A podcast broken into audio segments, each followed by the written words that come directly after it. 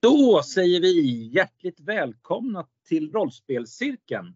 Och idag så ska vi inte spela rollspel utan idag ska vi prata om eh, en rollspelsprodukt. Vi ska göra en liten recension och det vi ska recensera är eh, den här, det vill säga rollspelet Blade Runner från eh, Fria Ligan. Och för att göra det så har jag som heter Daniel Pettersson och är ordförande i rollspelscirkelns rollspelsförening med mig två fantastiska Blade Runner-entusiaster i form av Henrik och Joakim. Eh, kan inte ni lite kort presentera er själva också? Ålder före skenet. Ja, just det. Jag är faktiskt äldre än dig. Ja, det är tur. Gammal svensk rollspelsnörd. Eh, hakade på där när, när, första MUTANT stod på hyllorna och eh, Drakar Demoner och hela den svängen. Spelat mycket eh, World of Darkness-spel i olika iterationer och eh, halkade in på eh, Blade Runner tack vare att Jocke sa jag har fått Blade Runner. Någon som vill vara med och spela och det var så här yes! Därför att jag har nosat på Fria Ligans MUTANT år 0 också. Det står på hyllan i princip allt. Eh, och det är planerat till sommaren att spela. Eh, sådär. Och jag gillar eh, fräschheten i reglerna. Så jag hade mycket hopp på Blade Runner och de, det hoppet infriades väl. Kul! Ja, eh, ja kort, kort eftersom jag var med och presenterade mig själv i en liten jullucka för ett kort tag sedan här så, ehm, så eh, också eh, tyvärr får man väl säga att man tillhör väl den här medel till gammal rollspelsnörd vid det här laget. Um, har jag, också varit, har jag också varit med där när Drakar Demoner Expert och kom och spelat eh, väldigt mycket det. En hel del Kult har jag både spelat och spelat. Precis som Henrik har jag varit ganska mycket i White Wolfs World of Darkness. De flesta av, av eh, världarna skulle jag vilja säga eh, som man har blandat i. Men eh, när Fria Ligan gick ut med att de kör en Kickstarter så var jag ganska snabb på att det här ska vi vara med och sponsra. Och det var man ju inte själv om. Utan det rasslade bara till så var det en hel hög av oss som sponsrade. Och det måste jag säga nu efter att vi har kört faktiskt en omgång med startsättet tillsammans och provat det regler och äventyr som vi ska diskutera eh, har varit väldigt lyckat. Men jag, jag stannar där så får du mm. ta taktpinnen Daniel. Precis. Nej, men om, vi, om vi börjar egentligen där, där du slutade Jocke. Ska vi, ska vi säga någonting? Vad, vad, vad kommer Blade Runner ifrån? Om vi tänker att alla där ute inte är, är födda på, på an, mittersta an, halvan av 70-talet och framåt. Vad är egentligen Blade Runner från, från scratch så att säga? För, första kontakten för mig var ju med eh, alltså första Blade Runner-filmen med Harrison Ford.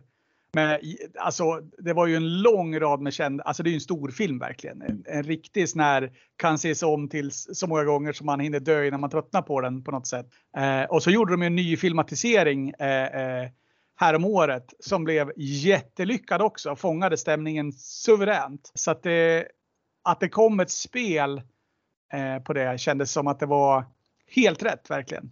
Och det är en, en setting som är, den är, den är unik i, i vissa avseenden. Därför att det är ingen annanstans de har lyckats så bra tycker jag. Många andra har försökt.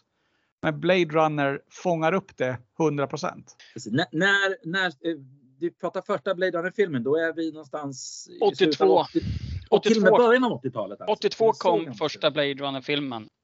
Är den så gammal? Ja, jag, så var, då var jag fyra år gammal. Det, det. Eh, så att, jag misstänker att ingen av oss gick och såg den på bio när den kom på premiären. Men eh, jag håller med Henrik. Alltså det, den filmen satte ju verkligen tonen för en, en, en genre som jag själv är väldigt förtjust i. Den här lite science fiction, futuristiska. Det var liksom, man kunde känna igen sig i filmen men ändå fanns det moment som man absolut inte kände igen sig i. Om man tittar på det här med replikanter och sånt där. Och det är ju definitivt en av de filmer, om man frågar mig, som är, har kultstatus idag har man inte sett Blade Runner den första så då behöver man nog sätta sig och göra det. Vad, vad, om, vi tänker, om vi säger så här, om vi skulle försöka lite kort beskriva settingen. Om vi, om vi börjar liksom i själva Blade Runner, alltså filmatiseringen. Det finns väl en del serietidningar. Det finns ju liksom en, mm. liksom, vad ska man säga, en, en kult runt kulten så att säga. Vad, vad, liksom, vad, vad, är, vad är Blade Runners, liksom, vad är settingen som, som, som man liksom i Blade Runner så att säga. Yes. Tittar du på, på filmen och, och om, om, man då även ska gå in lite grann som du, du pratar om eh, i, i det här som finns runt omkring. Det finns ju som sagt serietidningar, det finns, eh, det finns anime, det finns ganska mycket runt omkring eh, kopplat till Blade Runner. Och man ska också komma att Blade Runner som film är ju baserad också på en, en bok eh, från början. Just det. Så, så är det ju liksom, det, vi pratar ju futuristisk värld där världen så som vi känner till den idag har verkligen gått åt fanders eh, för att använda ett lite snällare uttryck. Och många av de som har råd har lämnat jorden. De som är kvar lever liksom i de här större städerna, vilket settingen är ju i själva spelet också och i filmerna. Där eh, man också har skapat de här replikanterna. Robotar från början som senare blir mer och mer avancerade. Androider som sen blir replikanter. Som man använder för eh, först och främst sånt arbete som vi människor anser att vi inte ska utföra eller vill utföra. Så det är, det är verkligen en, en fantastisk rik värld med tanke på att den är baserad på en bok som sen blev en kultförklarad film och sen kom det ytterligare en film och lite annat. Så det är en väldigt, väldigt rik värld måste jag säga. Vad, har du något att fylla på där Henrik? Nej, men jag håller med. Det jag tycker om är just det här, eh, det här mörka. Det är en sorts megacity. Så jag tycker Jockes bakgrund här säger ju allting. När man står långt ner och tittar upp. Man ser egentligen inte, du ser inte himlen. Det borde finnas moln och stjärnor där uppe, men du, det du ser är belysning från, från högre våningar i staden. Eh, den är tät, det, det, det är ofta, det, jag menar i filmerna, det regnar ofta. Det är, det är grått, det känns dystopiskt på något sätt. Det finns en sorts underton av samhällelig uppgivenhet på något sätt. Man gör så gott man kan. Det är en lite skitig värld så att säga, men samtidigt är den hardtech eh, eh, och futuristisk och det är eh, fordon som, som flyger iväg. Alltså du, de, du lyfter från 30 våningen till, där du kanske har kontor och flyger iväg bort till en annan enklav på 108 eller någonting. Det, det, är, det är stort, det är massivt och, och det myllrar av folk. Eh, och jag, jag gillar att fånga upp det. Det tillsammans med det här otroligt underliggande, det, det är väldigt poetiskt. Både filmerna fångar upp det, det poetiska liksom bildspråket och beskrivningarna väldigt bra. Det är, fryser man en, en, en bild i stan eh, så där så är det, det är vackert på ett hemskt sätt. Jag tycker det är bra, det är en skön känsla i all sin, sin dysterhet på något sätt. Och, ja. och, och då, om, vi liksom, om vi tar det där vidare då till, till, den här, eh, till den här produkten då. För då är ju liksom, det är ju det här som är det svåra i, tänker jag. Alltså, hur väl har fria ligan, tycker ni, fångat liksom atmosfären och känslan från, om man säger filmerna och böckerna och sådär i, i, sitt, eh, i sitt spel? Vad väl lyckas skulle jag säga. Ja. Eh, dels settingbeskrivningen säger allting. Redan när du, när du håller boken i din hand och liksom får den här första visuella känslan och liksom man blir man blir indoktrinerad i rätt riktning när man börjar bläddra i, i boken och sådär. Eh, så och beskrivningarna är väldigt, väldigt bra vägledande. Man hittar rätt ganska lätt. Eh, det, det, är inte så att man måste liksom, det känns inte artificiellt utan det blir rätt. Och misstänker jag som ni andra också kommer komma in på, eh, handouts, kartor och liknande är ju helt fantastiskt. Det, jag, jag sa ju det när vi spelade senast. Det är det bästa jag sett i produktionsvärde i en rollspelsprodukt någonsin. Va, va, ja. Vad säger du Jocke? Ja, jag kan, jag kan ju liksom bara fylla på det, det Henrik eh, egentligen säger och bygga på det. att det, Settingen, de har ju verkligen lyckats i, i både i, i, grundreglerna i rollspelet men också i miljöbeskrivningarna. I, precis som jag visade tidigare, i den här starterboxen då som vi har spelat. Du får ta den lite närmare Kameran mot bröstet. Din... Nej, håll den mot bröstet. Där, där, där, så har vi, där har vi den. Yes. Så, så är det just, har de verkligen fångat eh, känslan i både första och den andra filmen. Och det jag tycker också, det som trycker på ganska tidigt i, i rollspelet och som vi även märkte när vi spelade det här första äventyret, det är ju att den här betoningen på mänskligheten. Alltså oavsett om du är en människoreplikant, vad är liksom, vad är kärnan i det här? Vad innebär det att vara någon, att, vara, att ha en själ, att vara människa eller replikant eh, blir inte lika viktigt längre utan det är mera vem är jag? Den, den frågan, den här existentiella frågan tycker jag märks både i, i regelsystemet men också i äventyret vi, spelade. Det påverkar verkligen karaktärerna och eh, de karaktärer man möter i, i berättelsen. Oh ja. Existentiell ångest och kris är ju verkligen ett bra tema. Just det här att de här replikanterna, de är lika poetiska som jag, lika intelligenta. De har samma, de, har, de, liksom, de vill också leva och, och, och uppleva. Eh, men det förväntas att de ska utnyttjas tills de går sönder eller dör. Och försöker de göra uppror mot det sakernas tillstånd, då finns det en hel kår av snälla Blade Runners vars uppgift är att göra hål i dem så att de bara dör. Det, det är väldigt, det är en hemsk miljö, särskilt då som, som, som jag konstaterar som spelare så här att min roll vet inte han skulle kunna vara en replikant utan att veta om det. Därför att han har personliga upplevelser som liknar det som replikanter vi stöter på har. Alltså, då snacka om eh, livskris när han inser att hur, hur vet jag om jag är en replikant? Mm. Måste man, ska, man, ska man börja plocka ut inre organ för att kolla om det finns ett, ett serienummer eller? Nej, det går ju inte. Och törs man säga det till någon? Tänk om det stämmer och så säger man, ja, men då blir du pensionerad nu. Jättebra upplagt, helt fantastiskt att det finns inbakat att det kan vara så. Som att mekaniken kräver att man ställer de här liksom moraliska frågorna som jag lite grann upplever är Blade Runners. Alltså det är en actionfilm i någon mån, en science fiction-film, men det är liksom här, har en ytterligare dimension av det som är lite är moralisk och mm. etisk. Ja. Jo, men utan att få avslöja liksom storyn i första Blade Runner med Harrison Ford, som har ni inte sett den, gå och se den. Så, så är, är ju liksom tipset, det, det som hans roll eh, och även Ryan Gosling i den nyare filmen går igenom, den känslan tycker jag finns med även i rollspelet. Mm. Både för karaktärerna men också för de karaktärer man möter i, i, i den här världen. Det är verkligen en stark känsla. Och jag tycker också om att de har bakat in den här just med megakorporationerna som styr kanske inte bara på jorden utan de finns ju, det finns ju andra världar. Men det är väldigt diffust. Vad är det för andra världar som finns? Hur ser det ut där egentligen? Det pratas ryktesmässigt om något så här paradis och fantastiskt men ingen som egentligen vet. Och det, den, liksom, den, den känslan tycker jag också finns inbyggd i, i den här världen som de har skapat. Ska vi avslutningsvis när vi ändå pratar om, om det säga någonting om alltså produkten. Det har vi väl konstaterat allihopa. Vi säger det väl en gång till. Alltså den är extremt snygg. Det är nästan så att man skulle, alltså om man inte är intresserad av att spela spelet men vill få en känsla för liksom miljön i Blade Runner innan man går och ser filmen som Jocke då säger att ni ska göra. Så varför inte köp boken? För den är liksom som artworken i den här boken är det är, bland, det är bland det bästa jag har sett tror jag i ett rollspelssammanhang. Det är riktigt, en riktigt snygg produkt. Ja. Påkostad och, och fin. Oh ja. och, och går vi in på själva startersättet som är liksom ändå en, en, bra ingång för många som kanske inte har doppat tårna lika mycket i rollspel som vi. Så brukar, det finns ju startersätt i nästan varje setting nu för tiden. Så finns det ju så mycket material i den här boxen som jag just höll upp. Med kartor, handouts, bilder på olika eh, eh spelledarkaraktärer.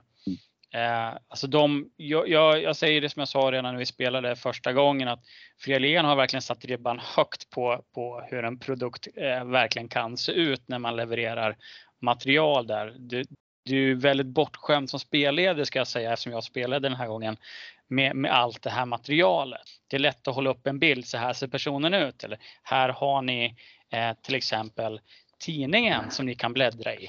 Eh, alltså det skapar ju så mycket mycket i, i, i den här skapande atmosfären man alltid gör tillsammans i rollspelet har ju de förberett fantastiskt bra. Ja, om, vi, om vi skulle liksom ta steget till själva spelet då och mekaniken och regelsystem och sådär.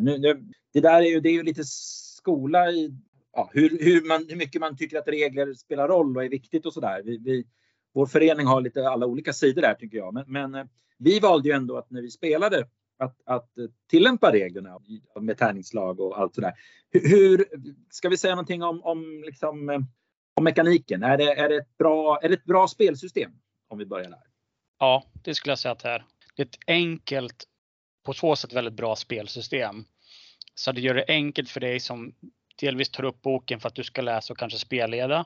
Men det är också enkelt för, för oss som spelare att sätta oss in i hur fungerar systemet. Och precis som du säger Daniel, jag vet att det finns olika sidor vad man tycker är bra eller inte bra. Men jag, jag tycker om att det är ett system som gör Fokus ligger verkligen på själva historien, berättelsen som man för framåt tillsammans. När det väl kommer eh, slag så går de ganska snabbt. Man får ganska snabbt ett resultat. Och jag tycker också om i den här mekaniken att det, det blir väldigt fort så inser man att det finns en stor konsekvens med, med att rulla de här tärningarna eh, som vi upptäckte när vissa hamnar på sjukhus.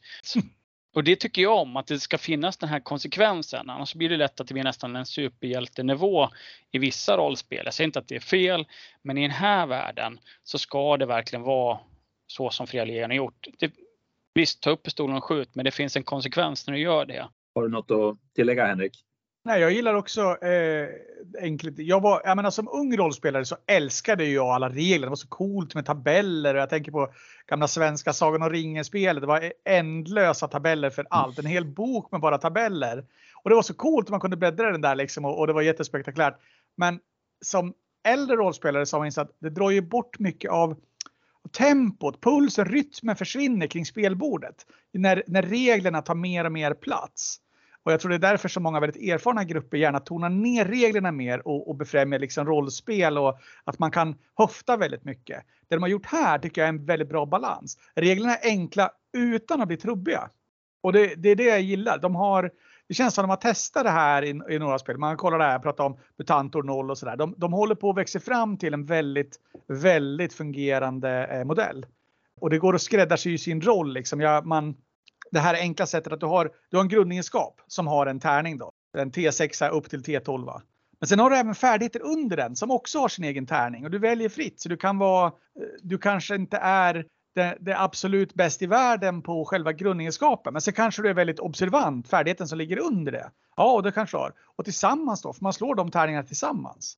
Och så vill man ha en sexa på tärningen för att lyckas. Så har du en T6 då är du väl, det här är du inte särskilt bra på. Du, liksom, du kan lyckas men det är, det är inte det är inte troligt att du lyckas varenda gång under pressade förhållanden. Medan om du rullar eh, T10, T12 så är du ganska trygg med att det kommer gå ganska bra. Eller borde i alla fall. Det borde jag. Tittar vi på dig Daniel. Nej, men sen tycker jag också, för att, för att lägga till där också, att just att de har i systemet, om vi tar till exempel den här förmågan att, att eh, stealth, smyga, så är det liksom i en hel grupp så är det liksom tyvärr den som har lägst ja, nivå roligt. i smyga som får rulla tärningen. För det säger sig självt att om hela gruppen smyger så kanske det är någon som är på ninja-nivå det går jättebra. Men sen har du klumpedum som kommer med liksom, och då kommer ju de. Det kommer inte funka och det, det har man byggt in i spelmekaniken och det tycker jag är helt rätt. Vad um, tänkte jag på? Ska vi säga någonting om uh, utan vi ska inte spoila för mycket tänker jag, men det äventyr som vi valde att spela som alltså heter, eh, hjälp mig nu, vad heter, vad heter det? Det heter? Det heter Electronic Dream, eh, Electric, Electric Dreams. Electric Dreams. Vilket ska vara ehm, första delen av tre om jag förstår det hela rätt, men man kan spela dem fristående. Men det här äventyret finns med som en del i start? Eh, det, finns, det här finns bara i startersättet. Just det, och de andra två ska komma senare? Eller? Ja tänkt. Ja. Eh, men, men, men det är ändå ett äventyr som, som liksom verkligen introducerar själva spelmekaniken, introducerar settingen på ett bra sätt tycker jag. Och som också i högsta grad slår an den här liksom moraliska tonen som vi, som vi pratade om inledningsvis. Eh, och som Henrik sa är extremt fantastiska handouts, fantastiska bilder. Heder och ära åt vad heter, vad heter illustratören? Han brukar heta Dan Algstrand. Brukar han, heta. Han, han illustrerar det mesta, höll jag på att säga, som Fria Lian gör. Gustav Eklund har varit med också ser jag här. Christian Granat har gjort själva eh, den grafiska, grafiska designen någonting som jag brukar vara lite allergisk mot det är när man får äventyret skrivet på näsan. Det är, det är spårvagn, det är tvingande. Det är punkt A till punkt B och det finns ingen vid sidan eller däremellan. Jag är lite allergisk mot det utan då, då, vill, då vill jag gärna hitta, går det inte att klättra upp i hisschaktet liksom. Men de gör inte det här. Det kanske låter som när vi pratar om det är moral och det är liksom sådana. Men det, det är aldrig så att nu måste spelarna stanna upp och ta någon moralisk ställning och det blir ingen så här svårmodig Shakespeare Eh, tempo över utan det, är, eh, det var någonting som kom helt naturligt. Det finns inbakat och vi stannar upp och gör en oj, alright. Och det blir, det blir en del svåra beslut längs resans gång, även i pressade situationer där eh, värderingarna kommer fram väldigt mycket och liksom det här. Eh, ja, det var väldigt, väldigt välgjort. Ett bra skrivet äventyr. Det, man måste inte hålla på och ha någon sorts existentiell ångest, men man upptäcker längs resans gång att man har ju det. Man får ju det. Så. Ja, för, för, att vara ett, liksom ett introduktionsäventyr så var det väldigt eh, orälsat om man säger så. Det gick, ja. och, gick att ta väldigt många olika liksom, vägar, vägar framåt. Eh, en sak som vi inte har sagt egentligen och det, det bör vi väl foga till det är att alltså, man karaktärerna i Blade Runners spelar eh, Blade Runners. Eh, och Blade Runners är alltså, ja, vad ska man säga? Eh, det är en specialenhet inom Los Angeles poliskåren, alltså ja. som är steget ovanför eh, SWAT egentligen. Enbart eh, skapade för att leta upp och pensionera replikanter när det behövs. Just det, och pensionera är helt enkelt Blade Runniska för att döda. Ja. Kan man säga. Mm, ja, vad tänkte vi? Är det något ytterligare att tillägga? Vi, vi... Jo, men det, det jag tänkte att det kan tilläggas för nu, nu körde vi äventyret. Vi, hade, vi använde oss av handouts och liknande, men det som finns också med i, i det här startersättet som inte vi kommer att använda den här gången eh, och jag tror det kan vara lite olika hur man är, hur pass rutinerad eller så man är som spelledare. Det är att det finns några sådana här fantastiska kort fria ligan har gjort eh, som heter, nu håller jag upp dem så här lite fint på bild så ni ser inte så mycket. Men det är alltså tre olika högar.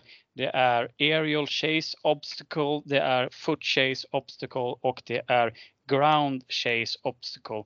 Och de tittade jag lite snabbt på och kände att det kanske inte jag behöver så mycket som spelledare, men det är fantastiskt om man är lite osäker som spelledare och en situation uppstår, säg att man jagar varandra med, med de här bilarna upp i luften.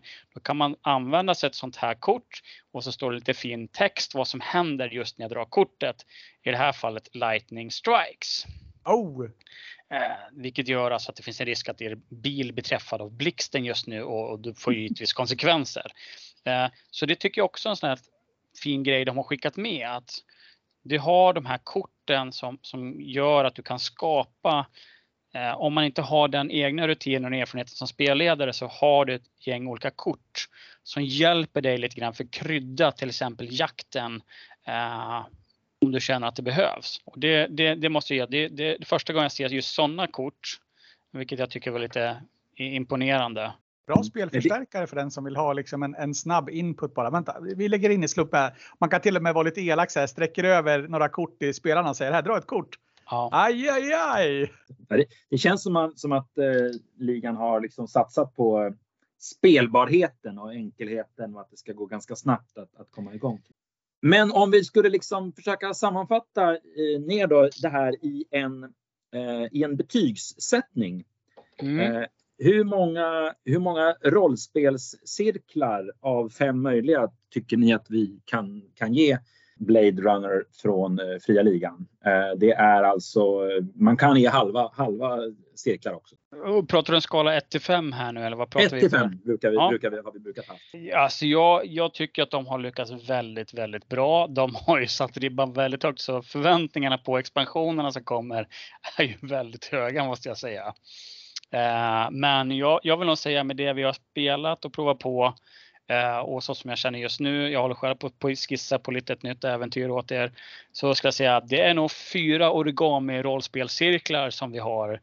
Fyra och en halv nästan. Det, det är mm. väldigt, väldigt bra. Ja, ja jag, jag fyller i. Jag var, jag var inne på direkt min första spontana tanke. Det här är fyra och en halv av fem menar, och fem ska ju vara någon sorts, det ska vara nästan en religiös upplevelse för att jag ska ge någonting en femma. Liksom. Då, då ska jag mm. trilla av stolen av hänfördhet och inte veta att jag ligger på golvet. Det här är en fyra och en halv. De, just för att de lyckas regelmekaniskt, lätt att komma in i, väldigt kraftfullt redskap ändå. Eh, produktionen i sig, hur det är gjort med handhalsing, otroligt vackert. Och settingen är lätt att hitta till. De, de, gör, de lyckas på alla nivåerna. Så det är, ja som sagt, jag, jag, väntar på de här expansionerna och förväntar mig då någon sorts, att de levereras med från skyn nästan. Så uppskruvade förväntningar har jag. Är jättekul faktiskt. Det är sällan man får en sån här fantastisk upplevelse av någonting. Jag visste inte ens om att det fanns på marknaden förrän Jocke sa, ska vi köra Blade Runner? Jag bara, åh kul! Och gå från det, noll förväntningar, noll förutsättningar, noll kunskap till att ha spelat några gånger och vara väldigt, väldigt nöjd. Det är, eh, ja, mycket nöjd. Ja, och spelet är väl egentligen fortfarande ganska nytt. Det kom här strax före jul. Va? Så att det, det, här, det är en ganska, för en gångs skull så är, är rollspelscirkeln lite spot on helt enkelt och, och är kanske bland de, bland de tidigare som recenserar. Så Henrik, Joakim, rollspelscirkeln ger betyget 4,5 av 5 möjliga rollspelscirklar till eh, Blade Runner från Fria Ligan. Köp det! Eh, se filmerna eh, och ni kommer få en riktigt bra spelupplevelse. Är våran sammanfattande bedömning helt enkelt. Så med det i sådana fall så säger vi tack och hej från oss.